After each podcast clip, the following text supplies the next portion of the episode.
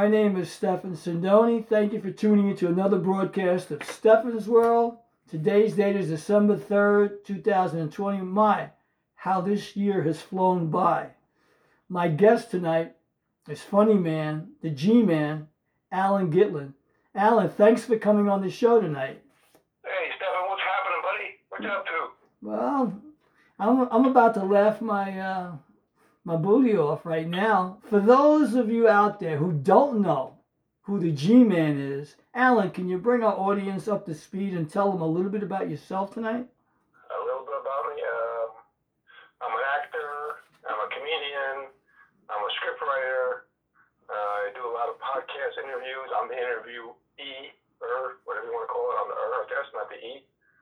Um, been in some major movies. Few little commercials, a lot of independent movies, a couple of music videos. Matter of fact, there's one out there now. Uh, if anybody knows Lil T J, called F N, and I'm the judge in that. And it's got a tremendous amount of following on YouTube and on Spotify. So that's a little bit about my background. I've been in this industry about uh, off and on about twenty years. Okay, Alan, right now, I'd like to ask you, now you're living in New Jersey right now. Tell me, what's Correct. happening in your state since the pandemic?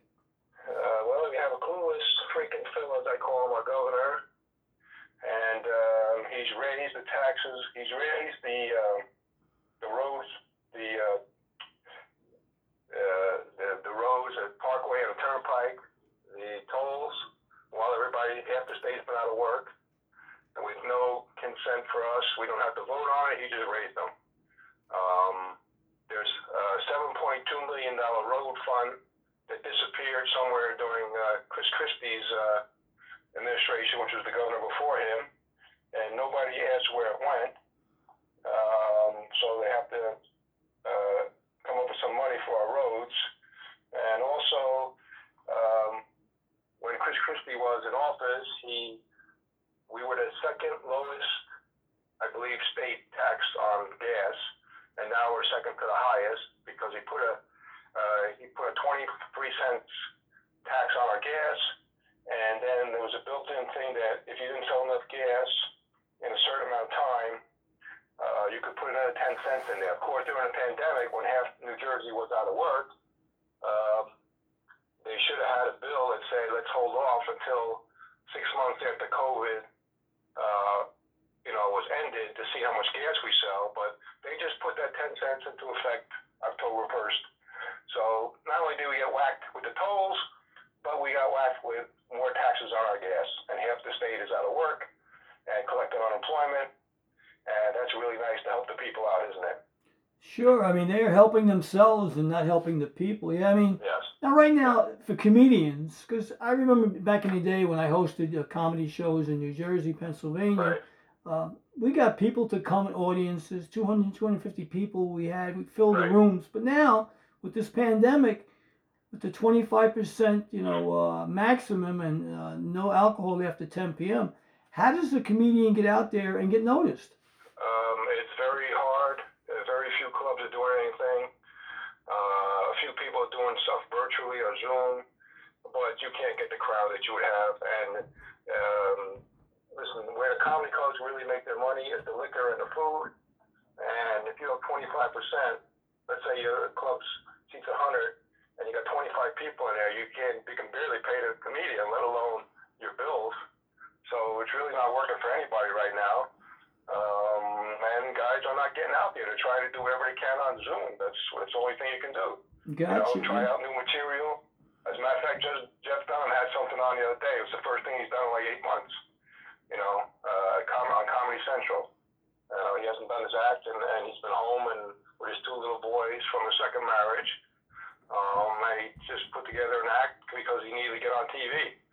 You know, he's got bills to pay, too. He's got child support. He's got, you know, a couple of kids from his first marriage. So, um, you know, he, you know, he's one of the big-time comedians right now. He's probably making the most money out of any comedian right now before uh, COVID. You know, the ventriloquist with all the, you know, with Walter and Ahmed and Peanut and Bubba J, you know, all those guys, you know. And uh, he's extremely funny. Oh, uh, forget uh, uh, Jose Jalapeno. Forgot him. And uh,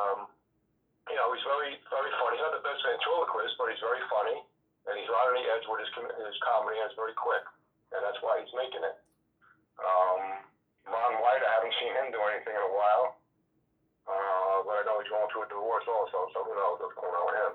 Well, um, I, I think you're right. Right now, it's a difficult time for, to get out there to be funny. Most people are in fear. You know, they let right, the false right. evidence appear real, and uh, they're afraid to laugh because right now... Yeah, you know, there's, there's not a lot of humor going on right now in this pandemic. You know, you got Chuck the Schmuck, and you got Fancy Nancy, you know, and you got... I don't mean to uh, pick on, uh, on people of L G B T, but uh, you got Cuomo the Homo, you know.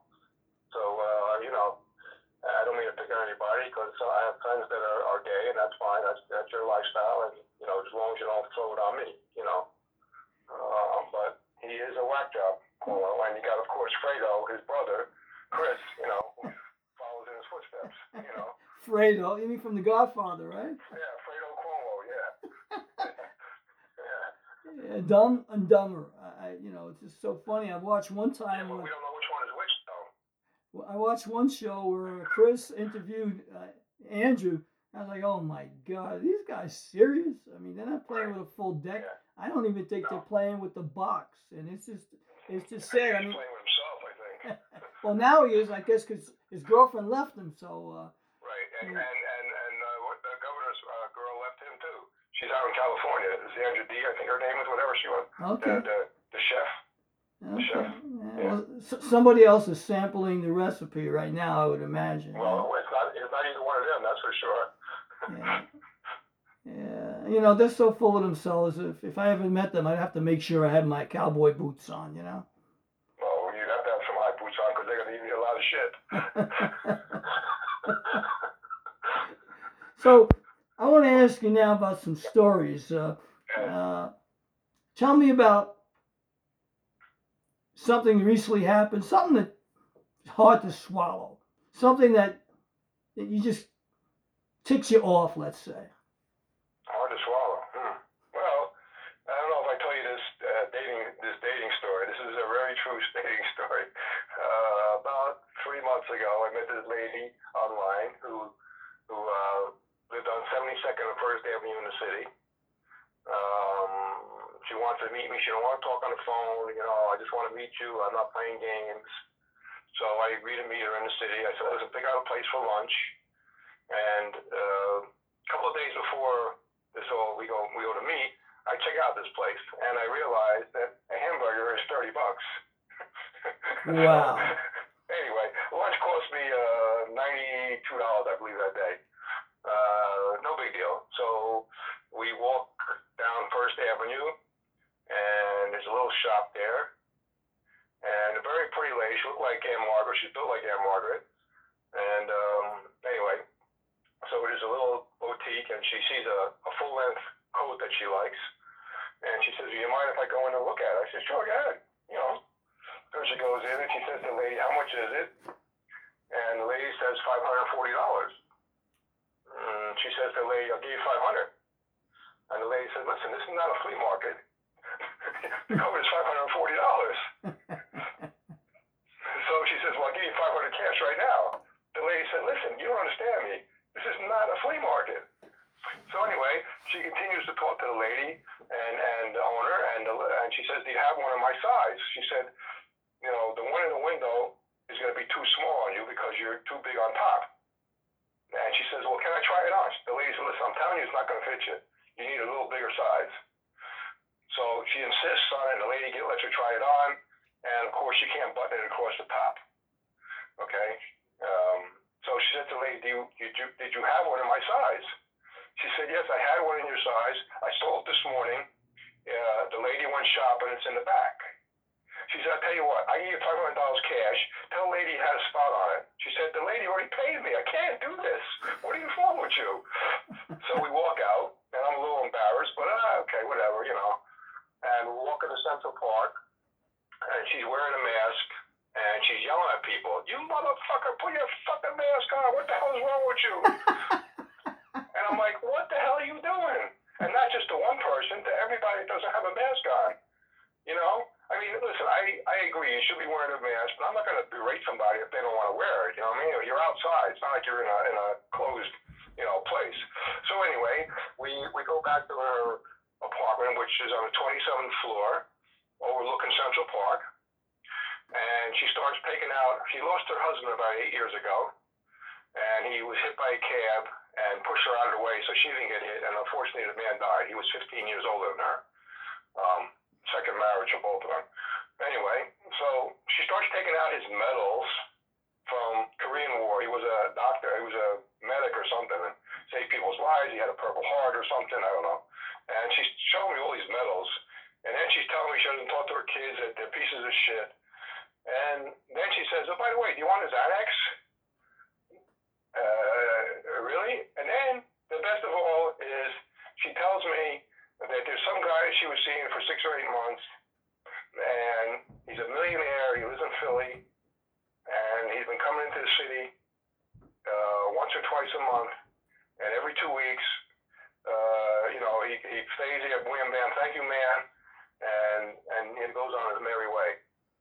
And so she finds out that he's married, and she's telling me all this, and he says to her, well, can I still come and, and fuck you? And she says, yeah, give me two thousand dollars every time you come.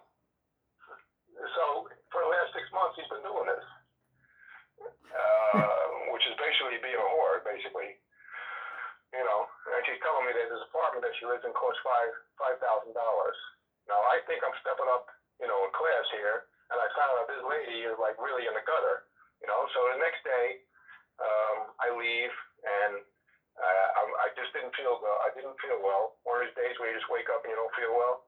So I sent her a text and listen, I know you wanted me to come to the city today. I'm not coming in. I don't feel well. Turn the phone off. You know, I just don't really feel well today. So I get a text later on from her, you know, what's wrong with you? You're ignoring me. I said, listen, I told you the phone is off. I'm really not paying attention to the phone. I've been sleeping all day. I really don't feel well. You know, just kind of leave me alone. So the next morning, instead of saying, you know, I hope you feel better, she says to me, why do you ignore me? Why didn't you want to come in the city yesterday to see me? So I lay it all out to her. I said, listen, first of all, no guy wants to hear that you're screwing somebody else, okay? Uh, nobody in their right mind is going to take a Xanax on the first, when you first meet somebody.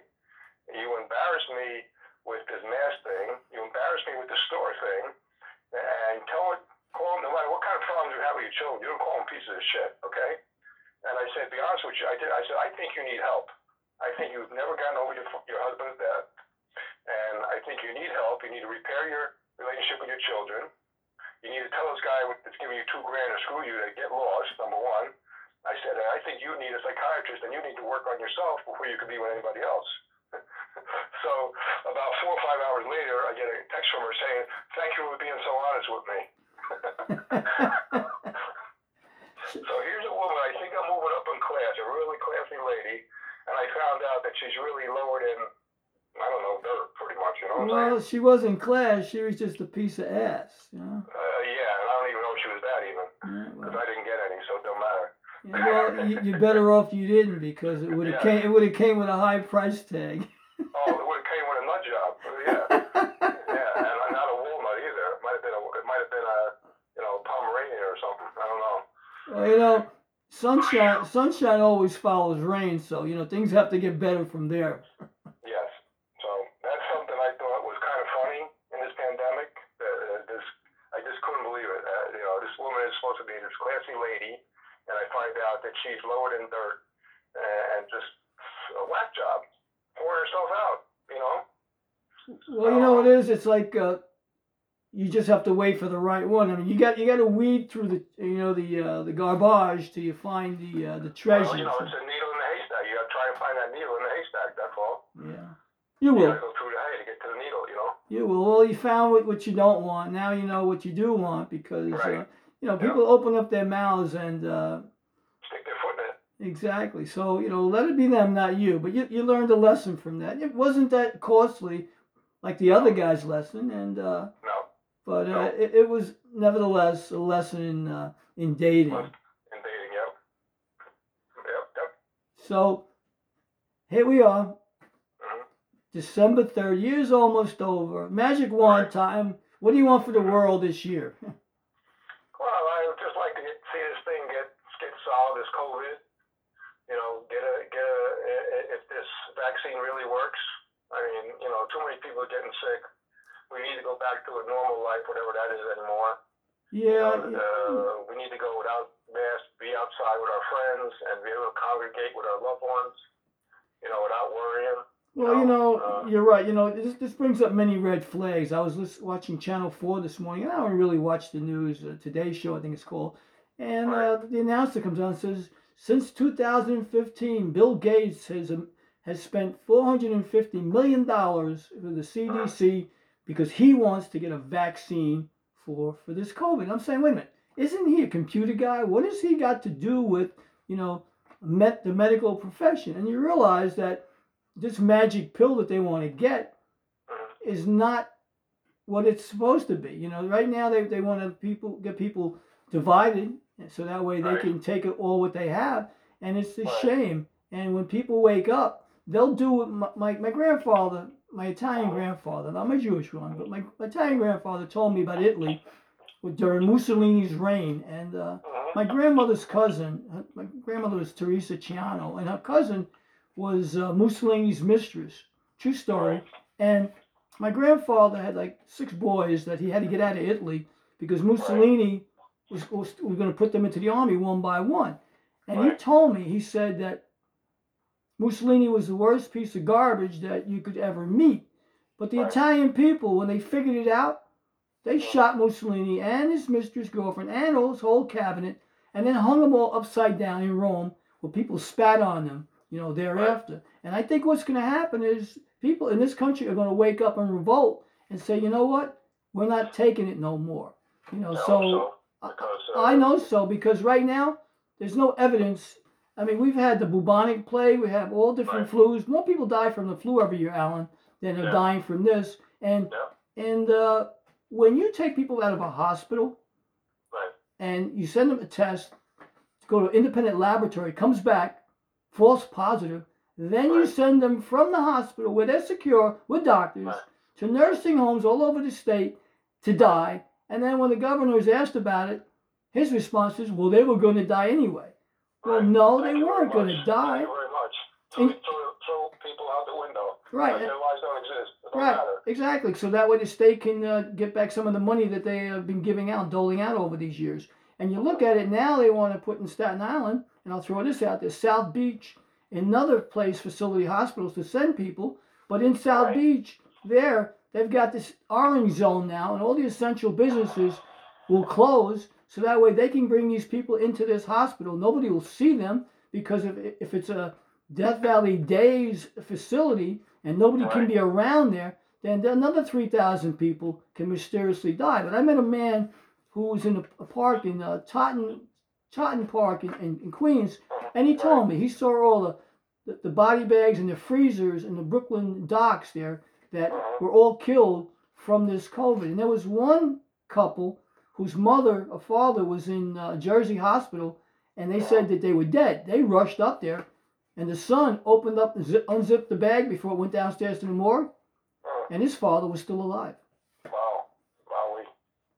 So, yeah, so when, but you didn't see that afterwards uh, more more on YouTube then. It was like one and done, because the truth is stranger than fiction. But right now, you know, if if what I've said is true, the last place you want to go to right now is to a hospital. Now, speaking of hospitals, on November ninth, you had surgery for your heart. Tell me about that. On the street in New Jersey, and they put a stent in my heart a couple days later. And last February, uh, this February of twenty, I did a, uh, a stress test, and I flunked it. And the doctor didn't believe that I flunked it, and he had the equipment in his office.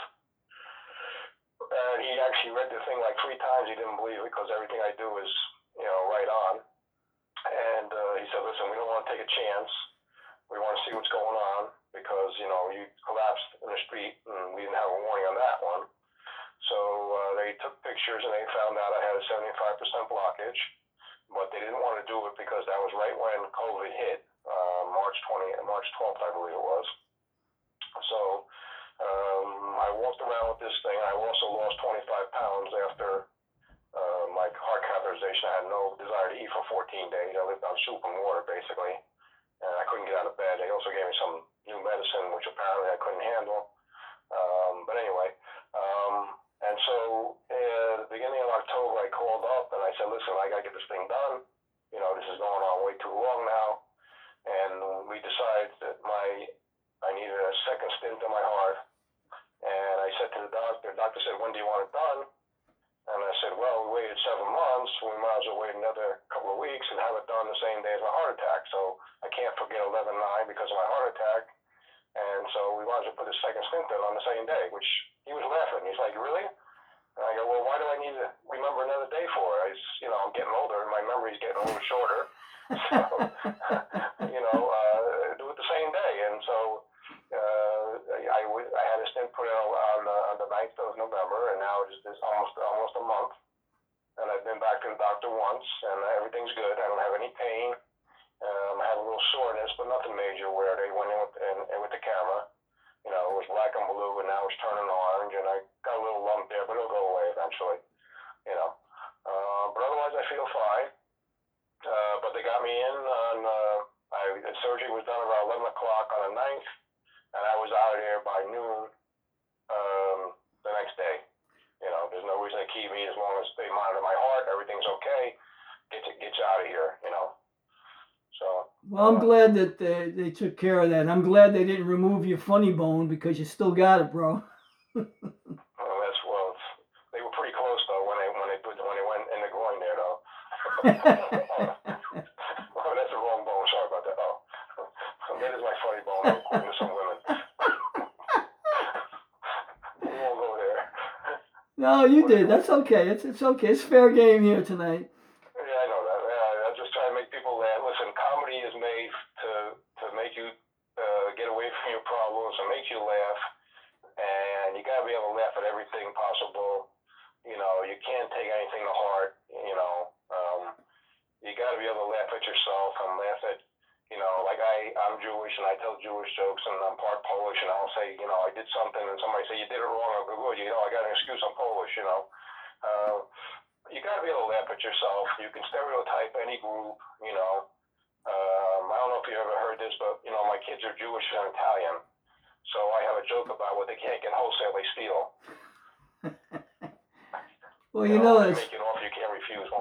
It's funny because my mother was Jewish and my father was Italian, and it, it, there was a synagogue right on my block, and right. uh, they, you know, they didn't think I was Jewish, and they would say, "Kid, you can't play here. It's Saturday, right?" So I had this uh, little beanie copter on my head, and I right. waited till just, just about when everybody was going in, off, and I set it off. You know, yeah. I set off the copter. So I mean, it didn't go too well, but that was my comedic start uh, in life. But regardless of what you are.